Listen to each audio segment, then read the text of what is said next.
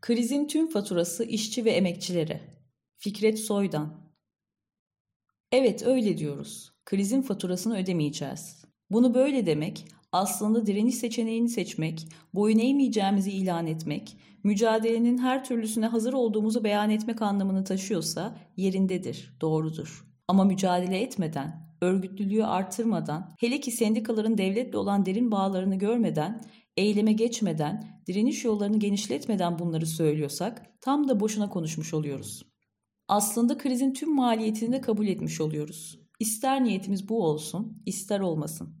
Kapitalist toplum çıkarları uzlaşmaz iki sınıfın birlikte yaşadığı ve çatıştığı bir toplumdur. İster okumuş yazmış takımı bu iki sınıfın birinin işçi sınıfının artık var olmadığını söylesin, ister başka çelişkilerin bu emek sermaye çelişkisinin önüne geçtiğini ilan etsin, ister işçi ve kapitalist sınıfların kavgasını demode ilan etsin, gerçek değişmez. Gerçekler inatçı şeylerdir deyimi eskidir ve hala geçerlidir. İşçi sınıfı artık yoktur demek için işçi sınıfının bir zaman var olduğunu, sınıftan söz ediyorsak karşıtı olarak da burjuvazinin, kapitalist sınıfın var olduğunu kabul ediyorsunuz demektir. Lütfettiniz ama bu sizin başınızı derde sokar. Eğer bu iki çıkarları uzlaşmaz sınıf var idiyse, işçi sınıfı yok oldu da kapitalist sınıf ne oldu?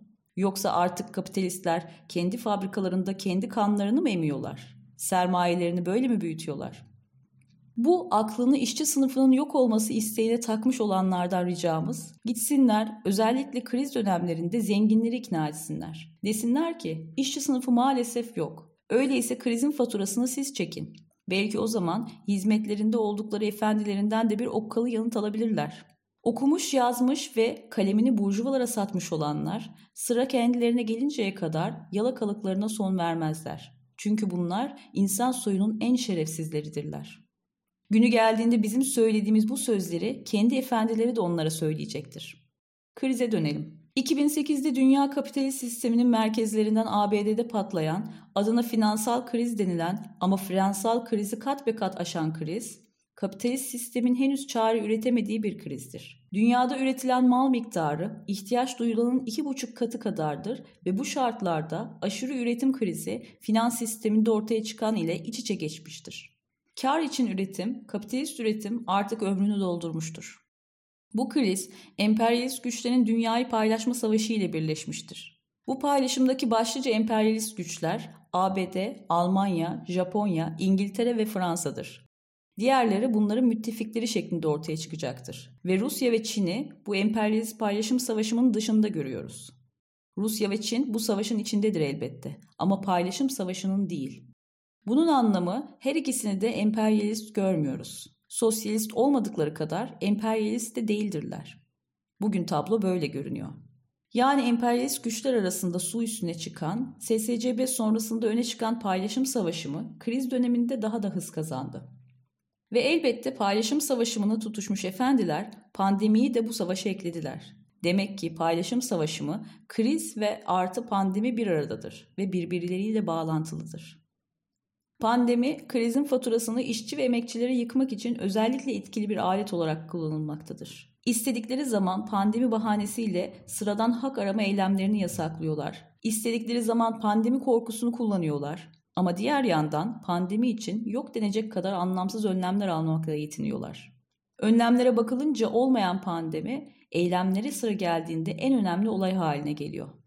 Kendisi paylaşılacak pastanın içinde olduğu halde emperyalist efendilerine kahyalık yapan egemen yöneticilerinin büyük devlet hayali kurmakla meşgulmüş gibi yaptığı Türkiye, krizin faturasını işçi ve emekçilere yıkmak için saray rejiminin baskı, karartma ve manipülasyon politikasına ilave olarak pandemi durumunu da kullanmakta tereddüt etmiyor. Dahası savaş naraları ile ABD emrinde bir tetikçi olarak tüm bölgeyi yakmaya soyunuyor. Böylece içeride milliyetçilik ile halka afyonluyor, dışarıda ise ABD emirlerini uygulayarak ömrünü uzatmaya çalışıyor. Savaş, ekonomik krizin faturasını işçi ve emekçilere yıkmak için yeni bir yol oluyor.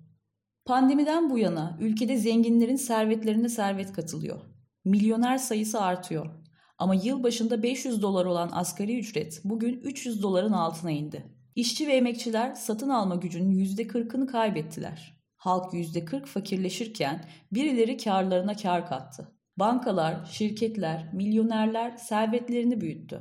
Saray çevresine çöreklenmiş müteahhitler, zenginler trilyonlarca lira parayı hortumladılar. TC devleti ya da saray rejimi yeni yılın bütçesini açıkladı. 2021 yılının bütçesinde gelir kalemleri içinde en başta gelen vergilerdir. Kabaca 1 trilyon lira vergi geliri var. Bunun yaklaşık 450 milyar TL'si KDV'den, yaklaşık 220 milyar TL'si ÖTV'den oluşuyor. KDV ve ÖTV günlük alışverişiniz sırasında ödediğiniz dolaylı vergilerdir. Siz elma için KDV ödersiniz, market bu KDV'yi devlete öder. Acaba öder mi? 2019 yılında şirketler ödemesi gereken KDV'nin tahakkuk eden KDV %64'ünü ödemişler. Bu faturasız satışları içermez. Faturasız satış olunca KDV ortaya çıkmaz, tahakkuk etmez. Demek ki %36'sını işverenler, kapitalistler ödememiştir. Bu parayı kendi karları ile sermayelerine eklemiştir. Nasılsa af çıkar ve 2020, 2021'in sonundaki torba yasadan vergi affı çıkmıştır. İsterlerse şimdi ödeyebilirler. Faiz yok. Vergilere devam edelim. Gördük ki %60'ından fazlası dolaylı vergilerdir bütçe gelirlerinin. 2021 bütçesindeki gelirlerden yaklaşık 220 milyar TL'si gelir vergisidir. Gelir vergisi her işçinin, kendilerine işçi desin demesin her memurun, her mühendisin, maaşlı çalışan herkesin maaşından kesilir. Bir de eğer şirketler kar beyan ederlerse onlar da bir gelir vergisi verirler. Bu verginin de büyük bölümünü çalışanlar verir. Patronların verdiği bir vergi türü kurumlar vergisidir. Kurumlar vergisini işçi ve emekçiler vermez. Ülkede kağıt üstünde 1 milyon şirket var. Ancak bunların 800 bin civarındaki faaldir. Bu şirketlerin 2021'de planlanan kurumlar vergisi ödemesi yaklaşık 112 milyar TL'dir. Şimdi şöyle bir düşünelim. 245 milyar TL açık vermesi planlanan 2021 bütçesine bakınca acaba krizin faturasını kim ödemektedir? Siz duydunuz mu acaba Cumhurbaşkanı'nın 189 bin TL olan maaşını bundan böyle alamayacağım dediğini? Hiç duydunuz mu zenginlere dönük bir vergi artışı, işçilere dönük de bir vergi indirimi ortaya çıktığını? Son çıkan torba yasa krizin faturasını işçi sınıfına yıkmak için hani aslında olup olmadığı tartışılan, yok hükmünde ele alınan işçi sınıfına yeni adımlar atılmaktadır. 1. Varlık barışı çıktı. Yani kayıtsız kuyusuz malınızı sisteme sokun çağrısıdır bu. AK Partili dönemde defalarca yapılmıştır. 2. Aynı torba yasadan vergi affı çıktı. İşçiler maaş bordrolarında vergilerini önceden verirler. Yani işçi eline maaşını alıp şimdi gidip bunun bir bölümünü vergi olarak vereyim demez. O nedenle de vergi kaçıramaz. Vergi affı demek işçiler için değildir. Gelirini önce kazanan sonra vergisini vermesi gerekenler içindir. KDV'sini vermemiş, gelir vergisini ödememiş, ÖTV'sini ödememiş, kurumlar vergisini ödememiş olanların faizleri siliniyor ve borçları taksitlendiriliyor. 3. Sadece şirketlerin ödediği bir vergi olan kurumlar vergisi oranı %20'den %15'e indirilmiştir. Yani asgari ücretliden %25 vergi kesen devlet şirketlerden %15 alacak. 4. Peki işçiler için bu yasada bir şey yok mu? Var elbette. Torba haline gelmiş her yasadan işçi sınıfına dönük bir saldırı çıkar. Amaç bu saldırıyı örtmektir. Torbadan kıdem tazminatı saldırısı çıktı. Kıdem tazminatına karşı saldırı için çeşitli denemeler yapmış olan devlet bu kez yeni bir yol buldu. İşçileri böldü ve sendikaları etkisiz hale getirdi. 25 yaşının altında çalışanlarla süreli iş sözleşmesi yapma olanağını yasalaştırdı. Aynı uygulama 50 yaşın üzerindekiler için de devreye sokuldu. Şu anda 25-50 yaş arasındakilerin kıdem tazminatı hakkı kaldı. Diğerleri süre bitiminde işlerine son verileceği için kıdem tazminatı alamayacaklar. 5. Sigortasız adam çalıştıran işverenler affedildi. Böylece sigortasız çalışma ödüllendirildi. Şimdi bu yolla kendi kendini ihbar edecek işverenler olacağından işsiz sayısı bir hayli azalacak beklentileri var. Bütçenin gider kalemleri de önemlidir. Gelirin nasıl harcanacağını gösterir. Saray ne kadarını alacak, Diyanet işleri ne kadarını alacak, tarım için ne kadarı harcanacak, eğitim için ne kadarı gibi. Saray müteahhitlerine 31 milyar TL ödenecek. Yol, köprü ve benzeri gelir garantisi verilmiş işlerin şirketlerine de 35 milyar TL ödenecek. 3 yılda 109 milyar TL. İşverenlere, hani kurumlar vergisi verenlere teşvik ödemesi olarak 231 milyar TL verilecek. Uzatmaya gerek var mı? Demek ki saray rejimi krizin tüm faturasını işçi sınıfına yıkmak için her türlü önlemi almaktadır. Laiklik savunucusu olarak ortaya çıkan patronların böyle bir bütçeyi görünce laiklik ve benzeri meseleleri unutup saray rejiminin arkasına dizilecekleri açık değil mi? Saray rejimi açık olarak işçi sınıfını düşman belirlemiştir. Burjuvazi açıkça tüm faturayı halka yıkma kararlılığındadır. Artan vergiler, artan faturalar aslında bunun hazırlığıdır. İşçi sınıfı örgüsüz olduğu için, işçi sınıfı yeterince kararlı bir direniş gösteremediği için, işçi sınıfı sınıf bilinciyle hareket etmediği için buldukları boşlukta burjuvalar saray rejimi eliyle krizin tüm faturasını işçi sınıfına yıkmaya karar vermişlerdir. Bakan acaba neye bakar? Bunu bu bütçe rakamları, hedefleri yeterince açık olarak ifade etmektedir. Bakan ya da saray rejimi bir yandan ayakta durmak için efendisi ABD'nin tetikçiliğini yaparken, diğer yandan içeride tekellerin çıkarlarını korumak için her yolu denemektedir. Bakan dolara bakmıyorum diyor. Merkez Bankası Ekim ayının sonunda bir açıklama yaptı ve o da döviz kuruna bakmama kararı aldı. 30 Eylül itibariyle TC Devleti'nin merkezi yönetiminin döviz cinsinden borcunun toplamı 1 trilyon 44 milyar civarındadır. Doların bir haftada 8.32 TL'ye yükselmesiyle borç miktarı 47 milyar TL artmıştır. Emeklilerin maaşlarını verdik diye övünen bir iktidarın 47 milyar TL borç artışına neden olan döviz kurunu önemsememesi gerçekten de ilgiye değer bir çaresizliktir. Doktorların, sağlık çalışanlarının ödemelerini yapmayan bir devlet, sağlık alanında, pandemi koşullarında bu artıştan daha az para harcamıştır.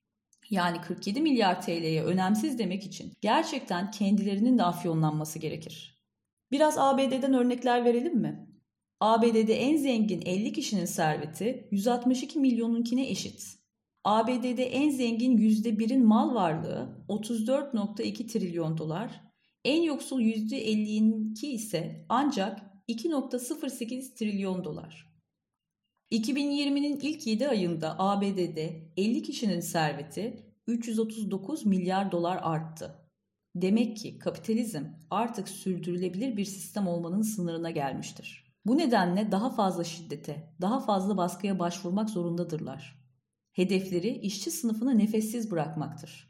Türkiye'de 3 milyon 489 bin kişi borçları nedeniyle icralık durumdadır. Bu 3,5 milyon kişi aileleri ile birlikte ele alınırsa yaklaşık 14 milyonluk bir nüfus demektir.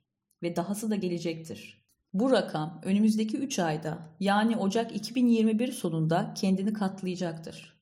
Bireysel kredi ve kredi kartı borçları toplamı yaklaşık 813 milyar TL'dir. Vergi borçlarını affeden devletin bu borçlara karşı ilgisizliği takdire şayan değil mi? Bakan acaba neye bakıyor? Anladık, dövizin yükselmesine bakmıyor. Tamam. Ama acaba nereye bakıyor? Bunca süre boyunca döviz yükselmesin diye garip önlemler alan saray rejiminin damat bakanı artık dövize bakmıyor. Neye bakıyor? Damat Bey'in ilgi alanları son dönemde ortaya çıkan raporlara göre şöyle. Taliban'a para aktarılması, kara para aklama, online kumar, porno sitelerine para aktarılması. İnanmanız güç ise lütfen FinCEN belgelerine bakın. Kısa bir özet kaldıraç 231. sayıda sayfa 6'da bulunabilir. İşte bakan buralara bakıyor. Komisyoncu kayınbabanın çok mimikli damadı işte bunlara bakarak hazine bakanı oluyor. Durumu daha da açık hale getirmek için bir de milli gelir hesaplarına bakalım. Öyle ya ulusal çıkar, milli çıkar deyince akan sular durmaktadır. Sağlık Bakanı hasta sayısını gizlediğini itiraf ettiğinde bunu ulusal çıkarlar için yaptığını açıkladı. Ama doğrusu bu ulusal çıkarın ne olduğunu anlatmadı. Milli gelir hesapları bir ülkede bir yıl içinde üretilen mal ve hizmetler üzerinden hesaplanıyor. Sonra bu rakam nüfusa bölünerek kişi başına düşen milli gelir bulunuyor. 2018 yılı milli geliri 784 milyar dolar, 2019 ise 740 milyar dolar. 2019 nüfusu 82 milyon olarak hesaplanırsa kişi başına düşen milli gelir 9 bin dolar anlamına geliyor. Yani 4 kişilik bir ailenin yıllık geliri 4 çarpı 9 bin 36 bin dolar Yani 2019'da doları 5 TL olarak hesaplarsak 36 bin çarpı 5 180 bin TL yani aylık 15 bin lira anlamına gelir. Soru Acaba kaç ailenin aylık geliri 15 bin TL'dir 2019 yılında? TC Devleti'nin rakamlarla hile yapma kurumlarının başında TÜİK geliyor. Eskiden İstatistik Enstitüsü'ydi. Şimdi Türkiye İstatistik Kurumu oldu. TÜİK olarak kısaltılıyor. TÜİK'in enflasyon hesapları dünya literatüründe istatistiki yalan konusunda bir çığır açmaya devam ediyor. Dolar %30 artıyor ama enflasyon %11 oluyor. Piyasada faiz %15-%18 arasında ama Merkez Bankası faizi %10.25 olarak ilan ediyor. Bankaları ise arkadan %14 faiz veriyor. Damat Bey çocukluğunda Gülen okullarında epeyce bilgisayar oyunu oynamış. Bilgisayar oyunları ile Hazine Bakanlığı'nı yönetmeyi liyakat olarak açıklayan bir sistemde elbette sakıncalı da değildir. Ancak bu kadar olabilir. Aynı TÜİK milli gelir hesaplama yöntemlerine müdahale etti. Yaklaşık 100 milyar dolarlık bir ayak oyunudur bu. Bu hesapla 2020 milli geliri 661 milyar dolar olarak beklenmektedir. Ülke nüfusu ise bir görüşe göre 83 milyon, bir başkasına göre ise 85 milyonu geçmiş durumda. 661 milyar doları 83 milyona bölersek kişi başına gelir 7900 civarında çıkacaktır. Yukarıdaki aile gelir hesabını yaparsak 4 çarpı 7900 31600 çarpı 8.30 262.280 TL bölü 12 21.857 TL aylık hane geliri demek olur. Ülkede kaç hane aylık 21.857 TL gelir elde etmektedir? Demek ki 10.000 hanenin geliri 12 milyon hanenin gelirine eşittir diyebiliriz. Şimdi maden işçilerinin bu ülke sadece patronlara mı ait sorusunun tam da yerine oturduğunu söylemek mümkündür. Diyelim ki bir sendikacı krizin faturasını işçi sınıfı olarak ödemeyeceğiz dediği zaman gerçekten samimi olsun. Bunun yolu nedir? Açıktır ki zaten bu faturayı krizin yeni bir hamle yaptığı 2018 Ağustos'undan bu yana işçi sınıfı, emekçiler ödemektedir. Bu durum 2020'de daha da artmıştır. 2021'de işçi sınıfının üzerindeki yük daha da artacaktır. Açlık hala köylerden taşınan yiyeceklerle bir nebze önlenmektedir. İşçi ve emekçilerin önemli bir desteği köylerden gelen yiyeceklerdir. İşsizlik sürekli artmaktadır. İşsiz sayıları 20 milyonu geçmiştir. Üstüne üstlük önemli bir sayıda işçi ücretsiz izin ile ayda 1200 TL gibi bir gelire mahkum hale getirilmiştir. TC devleti açık olarak net bir biçimde işçi düşmanı, halk düşmanı bir tutum ile yoluna devam etmektedir. Bu koşullarda krizin faturasını ödemeyeceğiz demek açık olarak tutum almakla mümkündür. Bunun tek bir gerçek yolu vardır. Direnişleri geliştirmek, yaymak. Bu yetmez. Direnişleri gerçekleştirirken daha örgütlü, daha militan bir mücadeleyi geliştirmek gereklidir. Örgütlenmek, her adımda sağlam temellere dayanan bir örgütlenme geliştirmek tek gerçekçi yoldur. Her direnişi boğmak için polisin, yargının ve benzeri saldırıları artmaktadır. Onlar direnişlerin daha büyük bir direnişe, topyekün bir direnişe dönüşmesini önlemek istiyorlar. Bizim işçi ve emekçilerin de tek çıkış yolu budur. Direnişleri sabırla geliştirmek, bilinçle örgütlemek ve daha büyük, çaplı bir genel direnişe dönüştürmek. Hayatı üreten işçilerdir. İşçi sınıfı kendi gücünün bilincine varmalıdır. Bunun yolu direnişten ve örgütlenmekten geçmektedir. İşçi sınıfı, halk kendi gücünün farkına varmak zorundadır. Bunu başardığımızda, işçi sınıfı kendi gücünün bilincine vardığında direnişlerin anlamı da değişecektir. Devrimcilerin görevi budur. Yoksa ekonomik krizin varlığı kendiliğinden işçi ve emekçilerin mücadelesini geliştirmez. İşçi sınıfı ancak bir sınıf olduğunun bilincine vardığında bu mücadele büyük bir güç haline gelir. İşçi sınıfı tüm toplumsal mücadelenin, kapitalizmi tarihten silme ve savaşsız, sömürüsüz bir dünya kurma mücadelesinin öncüsüdür. Bu rolünü ancak kendini bir sınıf olarak gördüğünde, kendi bilincine vardığında, bu temelde örgütlendiğinde oynayabilir. Önümüzde zorlu bir sınıf mücadelesi dönemi vardır. Ülkenin her yanında farklı biçimlerde gelişen direnişleri, işçi sınıfının kapitalizme karşı mücadelesinin parçası olarak birleştirmek zorundayız. Biliyoruz ki her doğa direnişi, yağmaya ve ranta karşı her direniş, her küçük eylem, her iş yeri direnişi, her kadın eylemi, her gençlik eylemi bu büyük direnişin bir parçasıdır. Saray rejiminin gücü gerçekte işçi sınıfı ve halkın örgüsüzlüğünden gelmektedir. Ona dayanmaktadır. Buna son vermek uzun soluklu bir mücadelenin ürünü olacaktır. Bu aynı zamanda emperyalizme karşı savaşın da tek gerçek yoludur. Her işçi gerçeği böyle görmelidir. Gerçeğe gözünü yummak, yokmuş gibi davranmak sorunlarımızı çözmeyecektir. Direnmek, örgütlenmek gerçeği kavramının üzerine yükselir. Açıktır ki kolay zafer yoktur. Saray rejimiyle hesaplaşmak bu topraklardaki sömürü ve ayrımcılığın her türüyle tarihsel bir hesaplaşmadır da. Bunun kolay yolu yoktur. İşçiler kendi mücadelelerine, kendi örgütlerine, devrime ve devrimci mücadeleye inandıklarında imkansız gibi görünen şeyler kolaylaşacaktır. Yapılabilir olacaktır.